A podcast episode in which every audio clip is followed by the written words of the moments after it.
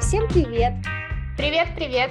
Сегодня у меня чай со смородиновым листом, очень ароматный и бодрящий. А у тебя какой? У меня сегодня черный апельсин с корицей. Аромат по всей кухне. Класс. В следующий раз я тоже попробую себе такой заварить. О чем мы сегодня поговорим? Сегодня у нас очень интересная тема – не лишние вещи или вещизм. О, очень интересно.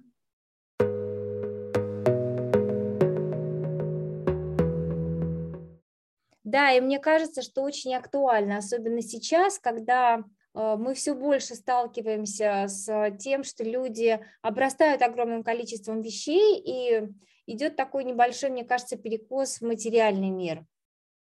Ну, эта проблема, она известна еще давно. Ведь кто не читал про Плюшкина у Гоголя? Это тот не бедный совсем помещик, который складировал абсолютно все. Поэтому эта проблема стара как мир.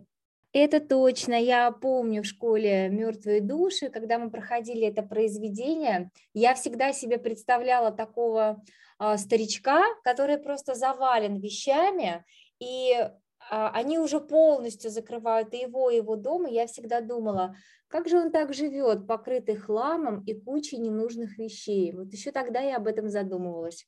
Очень интересно.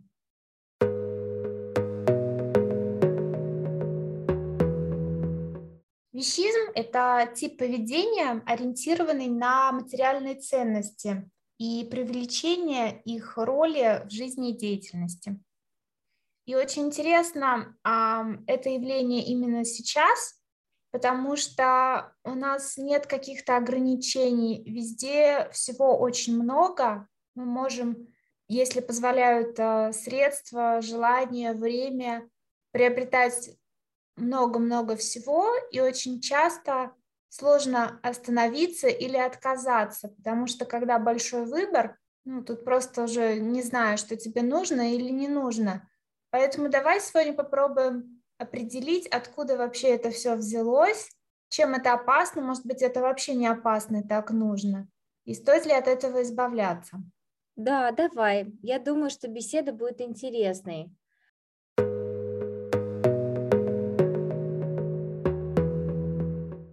Вообще, мне кажется, что истоки нужно искать э, в нашем советском детстве, когда был дефицит большой, и э, мы привыкли покупать, например, одни сапоги черного цвета, потому что это практичный цвет, они не пачкаются, и носить их очень долго. Не то, что там два сезона, а по нескольку лет. То же самое касалось верхней одежды. И вот, э, ну, мне кажется, что нам всегда очень мечталось об о большом таком изобилии вещей, что мы сможем пойти в магазин и выбрать все, что мы хотим. И вот когда это все-таки сбылось, когда у нас такая возможность появилась, мы э, замечаем, что в нашем шкафу бывает очень много вещей, которые мы не носим вообще. Мы скупаем их в какой-то эйфории, вот, может быть, после не всегда изобильного детства, и потом понимаем, что фактически они нам не нужны. Да, согласна. Именно это и есть одна из причин а, возникновения вещизма, то есть какой-то недостаток чего-либо в прошлом. Это может быть либо а, неполноценное детство, когда людям не хватает подарков, игрушек, в том числе внимания, а, либо уже во взрослой жизни, когда ты начинаешь сравнивать Э, себя или свой образ жизни с другими, то есть тем самым мы пытаемся прикрыть что-то, чего нам на самом деле не хватало или нам казалось, что не хватает. Еще одной причиной выступают а, определенные черты характера. Если люди а, закрытые, замкнутые, а, скупые, то они тоже могут стараться компенсировать это какими-то материальными вещами.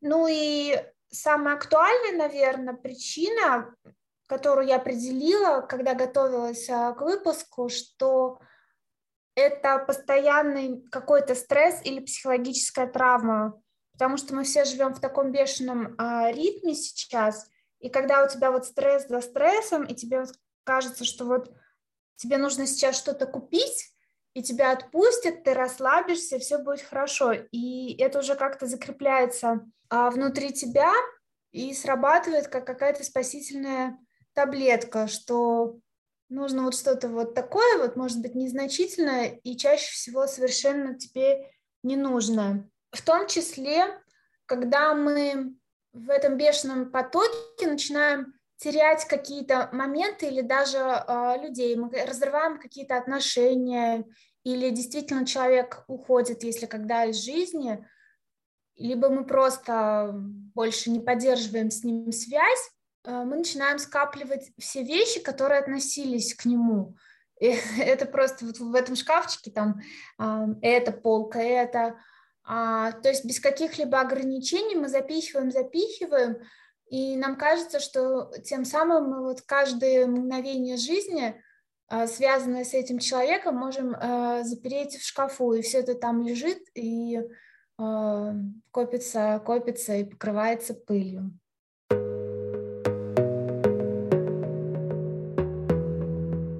А еще вопрос, зачем мы запираем это? Потому что нам кажется, наверное, когда мы смотрим на эти вещи или перебираем их, что, возможно, можно отмотать время назад, или мы переносимся в воспоминания, то есть это какой-то своеобразный дневник памяти. Но мне кажется, что это иллюзия, потому что время назад вернуть нельзя, а эти вещи, они иногда, иногда являются каким-то таким эмоциональным рюкзаком, который тянет нас обратно и не дает пространства для чего-то нового.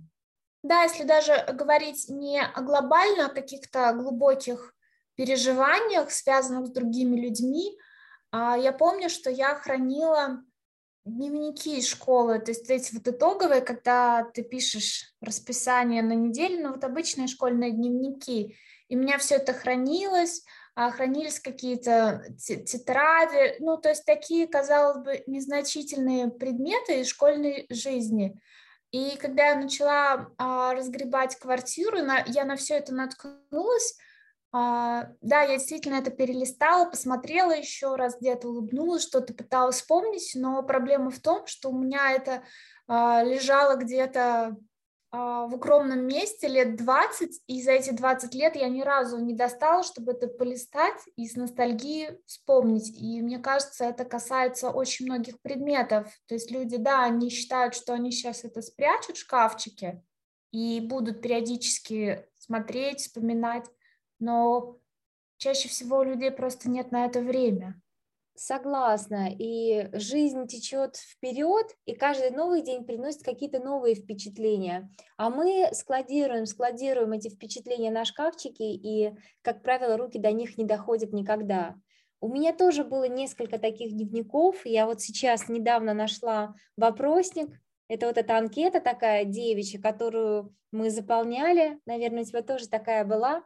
Когда ты пишешь вопросы, и твои друзья пишут ответы.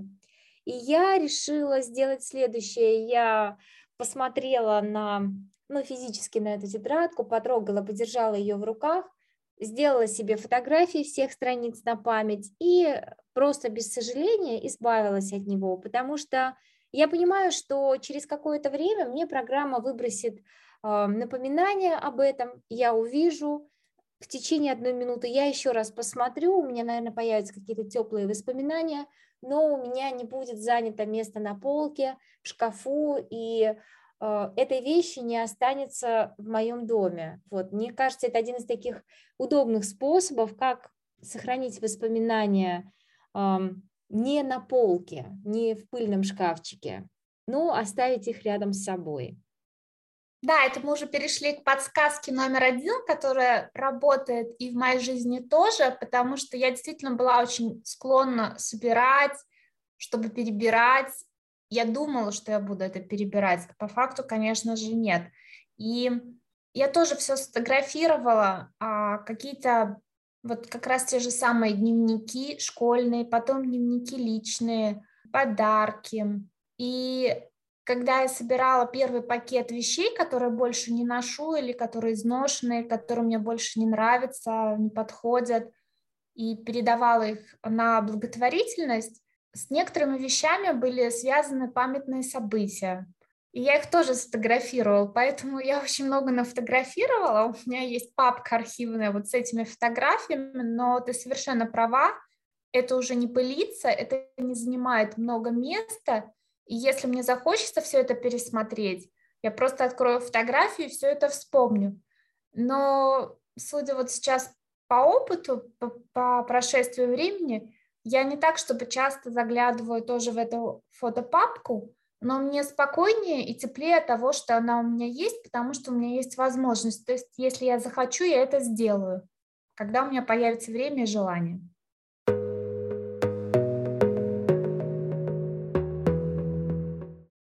Да, это такой элемент контроля. И э, ты знаешь, когда вот мы с тобой говорили о причинах, откуда берется вещизм, я хотела сказать, что, наверное, это еще один такой способ контроля, что я, например, иду в магазин, и я могу себе позволить что-то купить. И то есть человек что-то покупает, какие-то вещи, а, приносит их домой, раскладывает по полкам или вешает в шкаф, и он получает какое-то такое удовлетворение. То есть тут даже не снятие стресса с одной стороны, вот об этой причине мы уже поговорили, а это такой способ контроля, наверное, какого-то самоутверждения. Ну и тот же самый, то же самое чувство контроля у нас появляется, когда мы сохранили эти воспоминания вот в таком в электронном виде, мы знаем, что эта папочка есть, и можем в любой момент туда вернуться. Это тоже вот нас успокаивает. Да, об этой причине я тоже читала. Она называется иллюзия власти. Угу. То есть, когда люди, они отправляются в магазин, и у них есть какие-то внутренние неуверенности, или срочно нужно как-то подкрепить свою самооценку, они наслаждаются от общения с продавцом, потому что продавец в данном случае он должен выполнить э, любой, исполнить любой каприз э, покупателя. И эта услужливость, э, опять-таки комплименты какие-то, что вот льстивые похвалы, что вот вам все это идет, и вот эти вот фирменные пакетики, какие-то вот небольшие комплименты, и человек, он может быть эм, расстроен, или у него что-то случилось, или он не уверен в себе, и он сходит так в магазин, он выходит э, с города поднятой головой, что вот его там обслужили, и у него сейчас все наладилось. И с иллюзией, что он теперь властелин мира. Есть такое, да.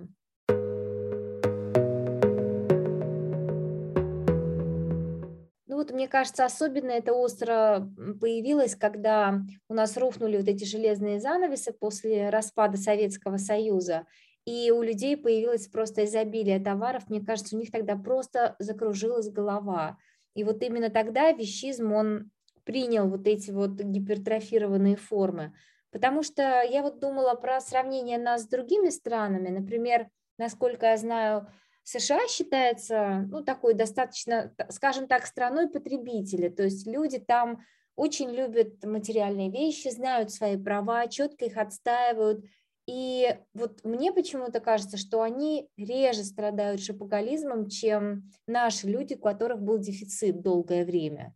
Вот, я, конечно, могу ошибаться, но мне кажется, что там с точки зрения такого здорового отношения к вещам более естественное, что ли, положение вещей, чем у нас.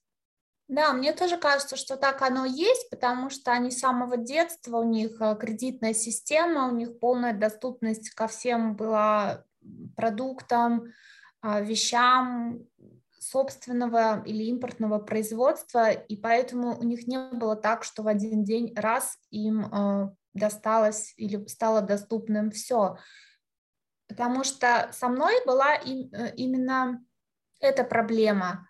Когда я уже во взрослой жизни начала зарабатывать сама, и так получалось, что когда я получала зарплату и оплачивала все счета, и могла куда-то там сходить, что-то поделать, у меня еще что-то оставалось. И тогда я вот напала на вещи в буквальном смысле, я начала скупать много одежды, обуви, много каких-то вещей для дома, для создания уюта. Мне хотелось все, все, все, и мне хотелось восполнить э, все годы, когда у меня этого не то чтобы не было, но было вот в ограниченном а, количестве, как ты говорила, там черные сапоги, темная одежда, а тут я покупала какие-то яркие а, краски, а, разные фасоны, ну, много всего, и я остановила себя, наверное, слишком поздно уже, потому что у меня перестало помещаться. Я тогда снимала маленькую комнату в Москве, и мне уже стало некуда все это складировать. Тогда я остановилась и сказала, что, ну, наверное, хватит. И мне этих вещей хватило очень на многие долгие годы, и, наверное, даже до вот, ну, лет 10 я уже так хаотично не скупаю все. Но тот период, наверное, тоже должен был быть, потому что мне нужно было тоже насладиться, утолить эту жажду. Ну, несмотря на то, что я, конечно, накупила много всего ненужного, но тогда я действительно поймала себя на мысли, что это становится каким-то каким-то неудержимым. Этого даже тоже э, вынесено в одну отдельную причину.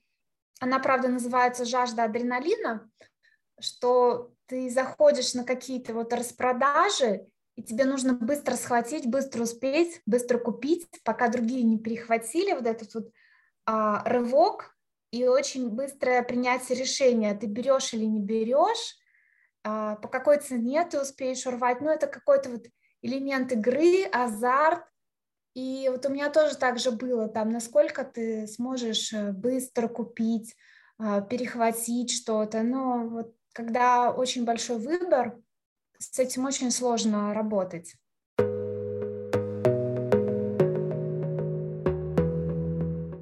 И мне кажется, еще на этих наших страстях а, очень грамотно играют маркетологи, потому что все, что мы видим а, в любых торговых центрах, особенно в больших городах, это скидки, распродажи, последние коллекции и, и так далее. То есть уловок огромное количество.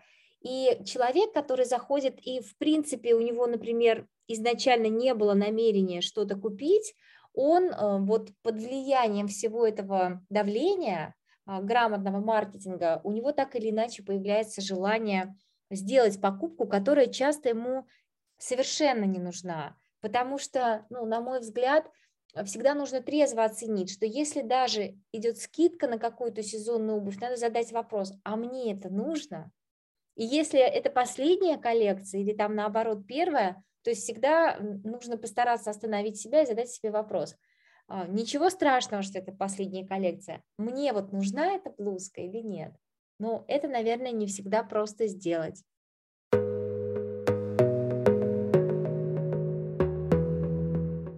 А у тебя, Свет, был период жизни, когда вот ты была подвержена вещизму, и как это проявлялось? И как ты это поборола? Да, у меня периодически такие периоды были. Это тоже было, когда появились первые деньги, и особенно когда а, их было больше, чем вот, ну, а, покрывание, так скажем, необходимых нужд, я тоже скупала все подряд, и причем у меня была такая интересная тенденция, я покупала примерно одинаковые вещи. То есть я могла купить там несколько, например, белых кофт, они даже были похожи друг на друга, но у меня было желание покупать еще и еще. Я чувствовала, что я могу себе этого позволить и испытывала от этого огромное наслаждение. А как я стала это перебарывать? Наверное, мне помогли вот эти ревизии в шкафу, когда я открывала шкаф, просто брала каждую вещь и задавала себе вопрос, я хочу это надеть? куда я хочу в этом пойти. То есть, когда я пересмотрела процентов 70 вещей в своем гардеробе и получила ответы «нет», что я не хочу это надевать, и мне не с чем это сочетать, то я поняла, что куда-то я иду не туда. Когда я пересмотрела вот это свое желание совершать импульсивные покупки, покупать тоже какие-то вот мелочи в дом или посуду, или какие-то элементы интерьера, которые в принципе не нужны, и стала себя просто сдерживать. Это как пойти в магазин, а, в продуктовый, либо сытым, либо голодным. То есть корзина точно будет различаться. Так и здесь я всегда, когда иду теперь э, в какой-то большой торговый центр и вижу слово sale, я стараюсь себя остановить и спросить, а мне точно нужна сейчас новая сумочка? А мне точно нужны эти сапоги, даже если они последние? Вот, и это периодически помогает.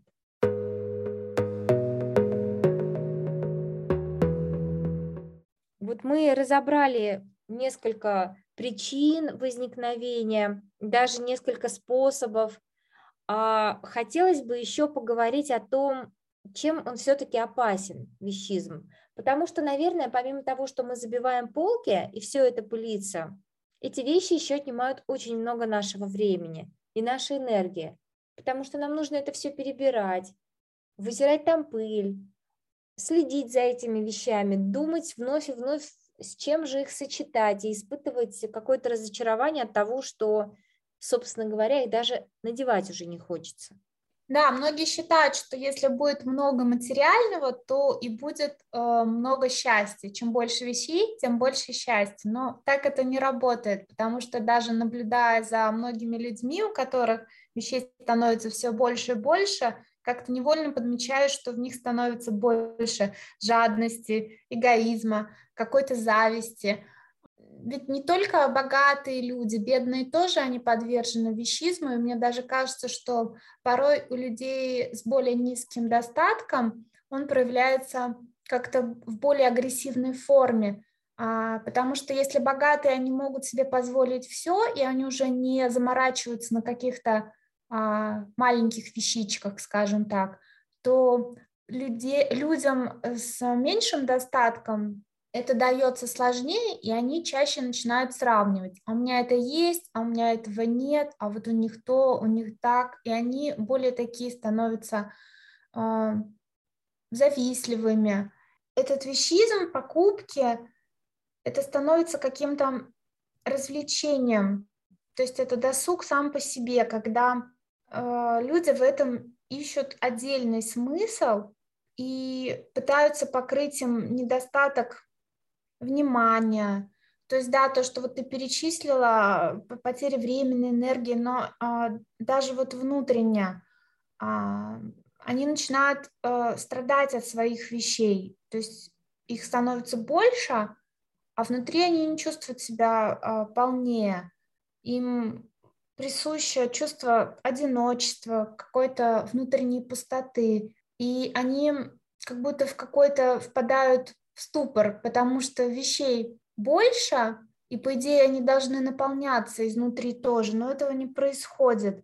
Они постоянно ищут какое-то признание, а, какие-то проявления любви. Вот у меня это есть, там, вы должны меня любить. И когда этого не происходит, они впадают в депрессию. Поэтому я как-то вот все больше думаю, что когда люди очень становятся зависимыми от материального, они становятся как ну, больше несчастнее, если они действительно зависят от вещей. И причем, если постоянно сравнивают свои вещи э, с вещами соседей, например. Да, ты очень правильно сказала про вот этот элемент зависти. Это один из самых сложных чувств, который, наверное, присущ каждому из нас и с которым мы каждый день боремся. И как раз э, в отношении вещей, наверное, это первое, с чего ну, у каждого человека может это чувство возникнуть. Мы попадаем в какую-то среду, и видим, например, людей более состоятельных. И ведь какой бы у человека ни был материальный достаток, всегда будет тот, кто богаче его. И когда мы видим что-то новое на другом человеке, ну, невольно возникает там какое-то чувство, вот почему у меня не так? Я там тоже хочу такие же кроссовки, такое же платье, такую же машину, то есть неважно, какой-то материальный атрибут. Но ведь мы не знаем, как этому человеку досталась эта вещь. То есть мы обычно судим исходя из своего желания. Вот мы завидуем, мы хотим точно такую же вещь. Может быть, ему подарили.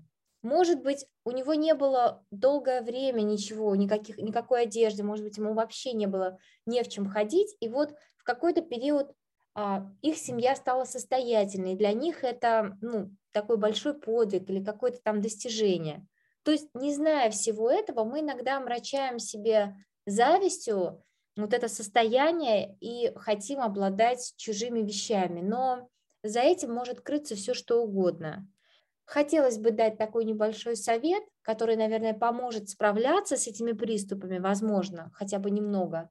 Это всегда остановиться и подумать, а как человек получил эту вещь, а что ему пришлось преодолеть, а легко ли ему было получить новое платье, и что ему пришлось для этого сделать. Вот. То есть это, это всегда поможет трезво оценить ситуацию, справиться с завистью.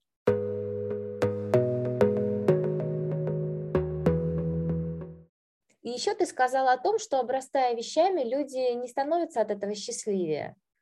Я полностью здесь с тобой соглашусь. И иногда нужен поход к хорошему специалисту, вместо того, чтобы купить еще одну новую шмотку или, ну, не знаю, купить себе там новую машину. Потому что материальные вещи, они никогда не дадут нам того удовлетворения, которое может дать чувство любви от э, общения с близким человеком, те теплые чувства, которые вызывают у нас родители, друзья, дети, близкие люди. И, к сожалению, иногда люди понимают это слишком поздно, когда уже их близкие уходят. Вот, поэтому мне кажется, что всегда должен быть здоровый баланс между материальным и духовным, между вещами и людьми. То есть мы совсем не за то, что с милым рая в шалаше и нужно там снять с себя последнюю рубаху, но ставить на первое место вещи – это такой немножко, мне кажется, опасный путь, который может привести человека к разочарованию.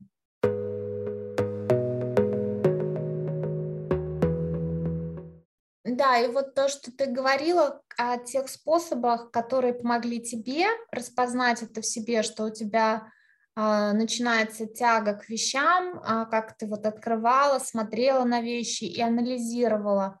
Это тоже не всегда сложно сделать, потому что я, например, не смогла этого заметить.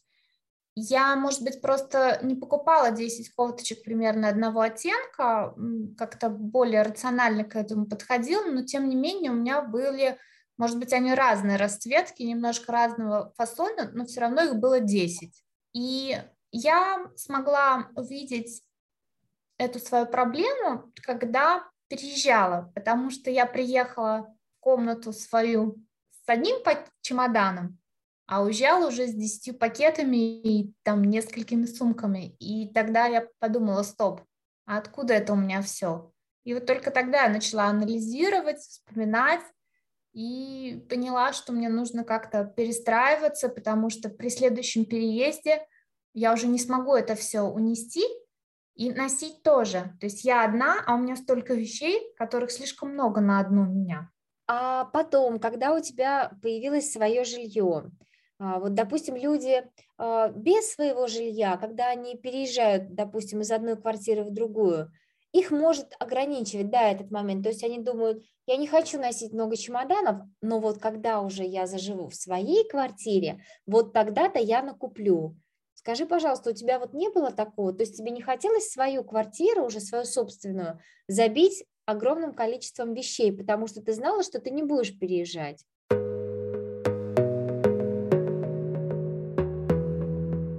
О, это как раз то, что ты уже упомянула о том, что вот это захламление, пыль и разгребать.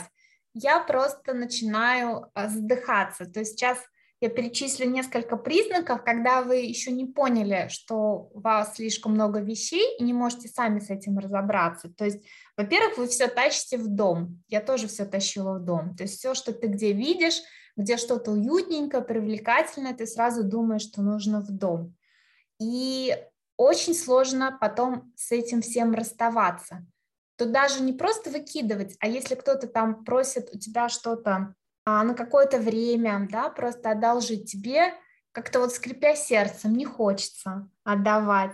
Или ты начинаешь складировать все в одну кучу. Я до сих пор очень люблю рассматривать балконы. Если я прихожу в гости, я заглядываю, так, может быть, не совсем э, давая это понять одним глазком, потому что балкон до сих пор у многих это такое место для всего, то есть там для одной лыжи, одной палки, да, как еще говорил Задорнов. Да. И они действительно держат там все на вообще все случаи жизни. Если внезапно случится то или другое, нужно будет выезжать там, на, да, вот на лыжах или ехать в деревню, или тут внезапно у нас поменяется климат, и им вот нужны эти все пальмочки, какие-то э, листочки, ну, я не знаю, клеенки, паласы, ковры, да все что угодно. И все же это покрывается пылью, это какой-то один сплошной бардак. Я точно хотела, я знала точно, что я хочу в своей квартире нормальный чистый балкон. А так как квартира маленькая, мне просто негде поместить все вещи лишние, кроме как на балконе. И вот у меня вот такой вот тупик случился, потому что положить мне это негде, а на балконе у меня тоже нет места, потому что балкон должен быть расчищен. И я распихивала по полкам, по шкафам, где могла прятать, чтобы это не было просто на виду. Я прятала это в кресло, под кровать, под диван, но когда случился 20 год, и мы все были заперты, мне очень хотелось на улицу гулять, а гуляли мы по дому, по квартире, и я стала задыхаться, потому что я натыкалась на все эти вещи, начала все это перебирать, и вот за последние два года я выкинула и убрала, и расчистила очень-очень много. Ну вот мы и нашли отличный плюс э, ковидных ограничений. Действительно, это было время, чтобы расчистить территорию, посмотреть все-таки, что у нас дома, а не там за окном, да, не, где-то на улице. И я думаю, что это был хороший способ вообще пересмотреть свое отношение к накопительству, к вещам и к тому материальному, что нас окружает. Вот потому что даже когда на, нас заперли, вот я сейчас просто вспоминаю, у нас же не появилось опять желание открыть эти полочки с воспоминаниями, перебрать их, а, вспомнить былое, пролить слезу, листать старые дневники. Мы все равно занимались какими-то актуальными делами, а эти вещи продолжали отнимать энергию, отнимать наше время и вообще просто занимать место. Поэтому, мне кажется, вообще то, с чего можно начать, просто вот открыть шкаф и подумать, а какой вещью я уже не пользовался год, а какой месяц, какой два месяца. Мне еще помогает вот что, это что касается именно вещей. Я беру какую-нибудь вещь, которую давно не носила, и думаю, а хочу ли я, чтобы меня в ней увидели? Вот это тоже иногда очень отрезвляет, потому что мы думаем, ой, вот там джинсы с маленькой дырочкой, их я надену в деревню, а вот эти вот колготочки, там у меня немножко что-то растянулось, а их я надену под джинсы. Вот мне кажется, от всего этого нужно безжалостно избавляться.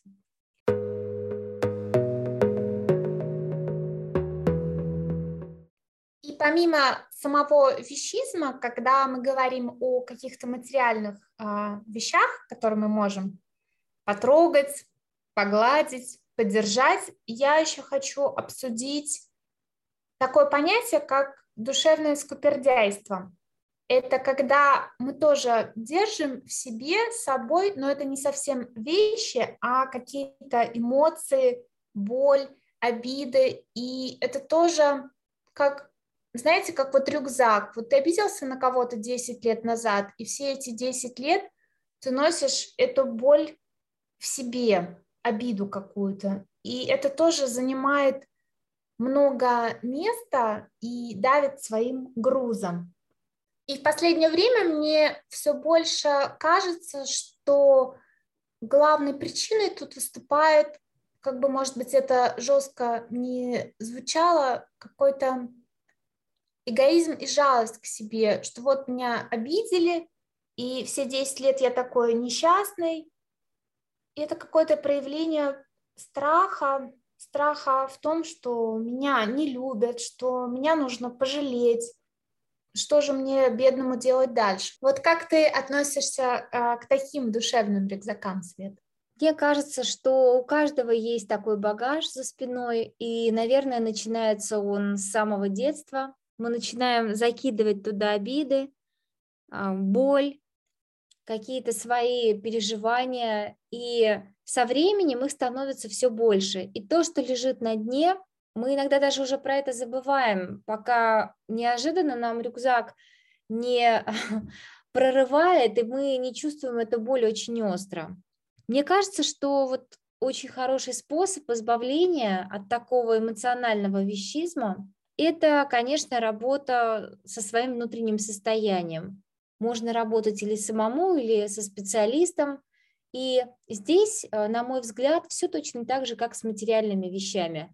Нужно постепенно этот рюкзак освобождать, вытаскивать обиду за обидой из себя, смотреть на нее, разговаривать с ней, спрашивать, а по пути ли нам дальше? Потому что если мы постоянно несем в своем сердце обиду на мальчика, который обидел нас в первом классе, ну, с этим действительно очень тяжело. Это может мешать нам двигаться дальше, получать новый опыт от общения уже во взрослом возрасте, какие-то новые впечатления. И я вот э, все чаще замечаю очень много взрослых людей, просто придавленных своими обидами. И когда ты начинаешь с ними говорить, у них очень много претензий ко всем окружающим, а, к людям, там, близким людям, к тем, кто их обслуживает, там, к официантам, к таксистам, к кому-то еще. И мне кажется, что основная причина здесь именно в том, что человек перегружен количеством обид, которые он носит в своем рюкзаке.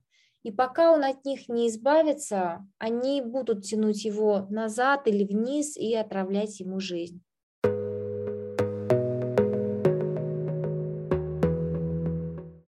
Да, ты верно подметила, что тут самое главное, я тоже так считаю, что первый шаг – это нужно осознать, что мы тащим мусор, мусор, который не видим, но который чувствуем. И когда мы сможем это признать прежде всего себе и захотим проработать эти жизненные ситуации, неважно, самостоятельно, если не получится, то специалистом, то тогда уже мы сможем разгрузить рюкзак и, возможно, оставить его где-то на остановке и признать, что нам не по пути, и отправиться дальше пустыми для получения новых эмоций. И другая сторона, это более такая духовная, мне кажется, это когда люди в погоне за вещами и материальными благами а, забывают о своей духовности в том плане, что они не выполняют просто своего предназначения. Основного предназначения – это быть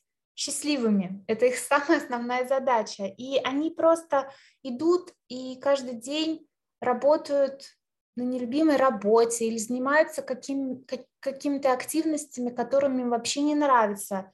И все это они изо дня в день оправдывают тем, что они пытаются заработать с одной стороны, на какие-то материальные ценности, которые им вообще не нужны, вот эти вот лишние вещи все, либо они считают, что они а, вот так вот страдают и занимаются не тем делом, чтобы заработать на свою мечту, вот на эту денежную какую-то, заработать денежную массу, чтобы позже исполнить все свои а, заветные цели. Но понятие счастья, мне кажется, что нету будущего времени. То есть счастье в будущем, оно как бы не считается. Вот оно либо есть, либо нет.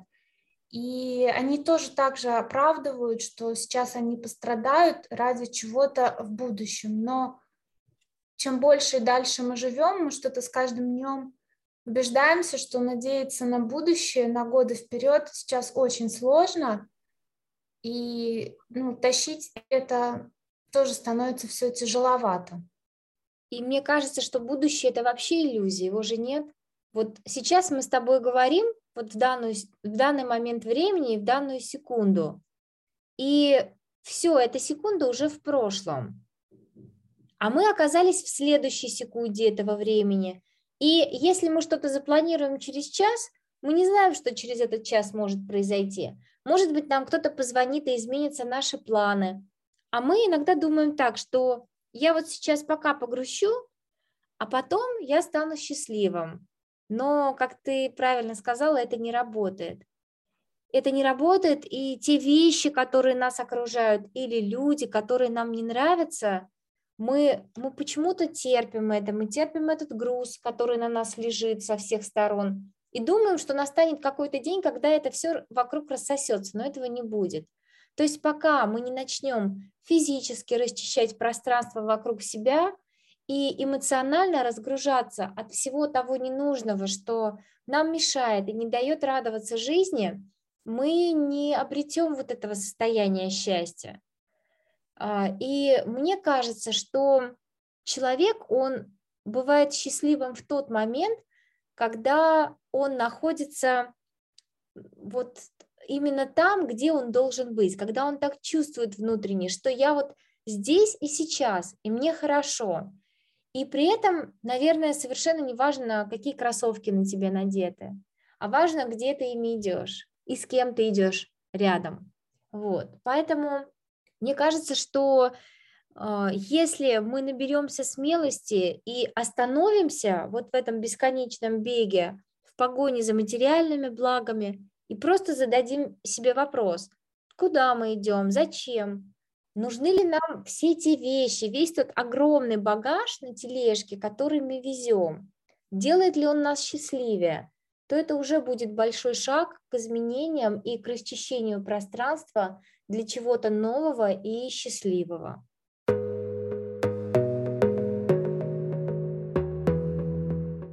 Да, и с внутренним вещизмом тут как ни крути, придется работать только самим, потому что, как правило, мы либо это маскируем, либо просто люди этого не замечают, а вот э, с таким явным материальным вещизмом тут уже нам могут помочь э, близкие друзья, когда они приходят к нам домой или просто замечают, что вот у тебя там здесь слишком много всего, там ты тратишь большую часть дохода на какие-то ненужные вещи, или у тебя там все полки э, не пойми чем забиты. То есть материальных э, благ их видно, но с ними еще могут помочь справиться какие-то посторонние люди. А внутренние, как всегда, потоки энергии – это то, что нужно прорабатывать самим, и, возможно, это сложнее.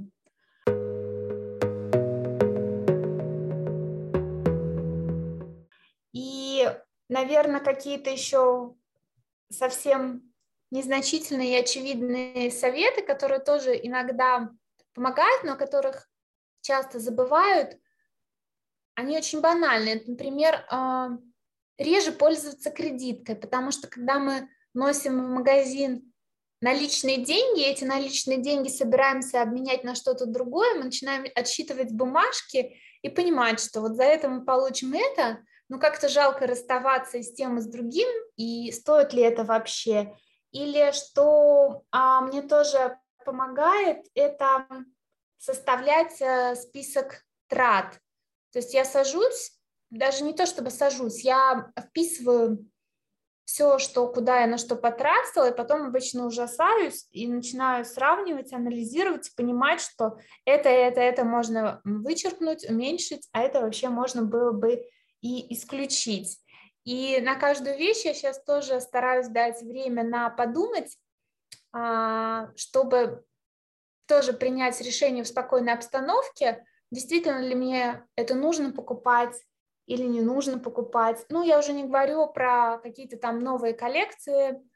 Ты упоминала сегодня об этом, что ну, эти распродажи, все скидки, новые коллекции, это действительно просто какая-то а, замануха, и нужно просто четко представлять себе, что тебе нужно, а что тебе не нужно.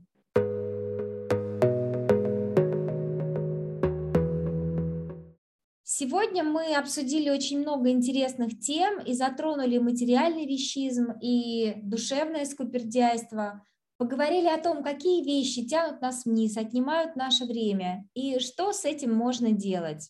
Да, и со своей стороны мы тоже хотим сказать, что нам не всегда просто бороться с вещами, со стремлением что-то купить, что-то приобрести, что-то взять в себе в том числе и не всегда просто справляться с эмоциями, но мы стараемся, стараемся прорабатывать, переживать, обсуждать, в том числе друг с другом, и анализировать, поддерживать друг друга и стараться все-таки поменьше зависеть от материального и чаще расчищать пространство внутри себя и вокруг. И давай поделимся теми фразами, может быть, какими-то афоризмами, которые мы приготовили. Да, у меня сегодня очень короткая, чтобы не удлинять, да, и не, не захламлять. У каждой вещи свое время. О, супер. А я хочу вспомнить мультфильм, который мне очень нравится. Он называется «Золотая антилопа», где главный герой в конце тонет под грудой золота и кричит довольно. И вот очень хочется пожелать, чтобы вы никогда не доводили себя до такого состояния, чтобы вас окружало как можно меньше вещей и как можно больше искренних и добрых людей. Отличное пожелание. Всем спасибо и услышимся в следующий раз. Пока-пока.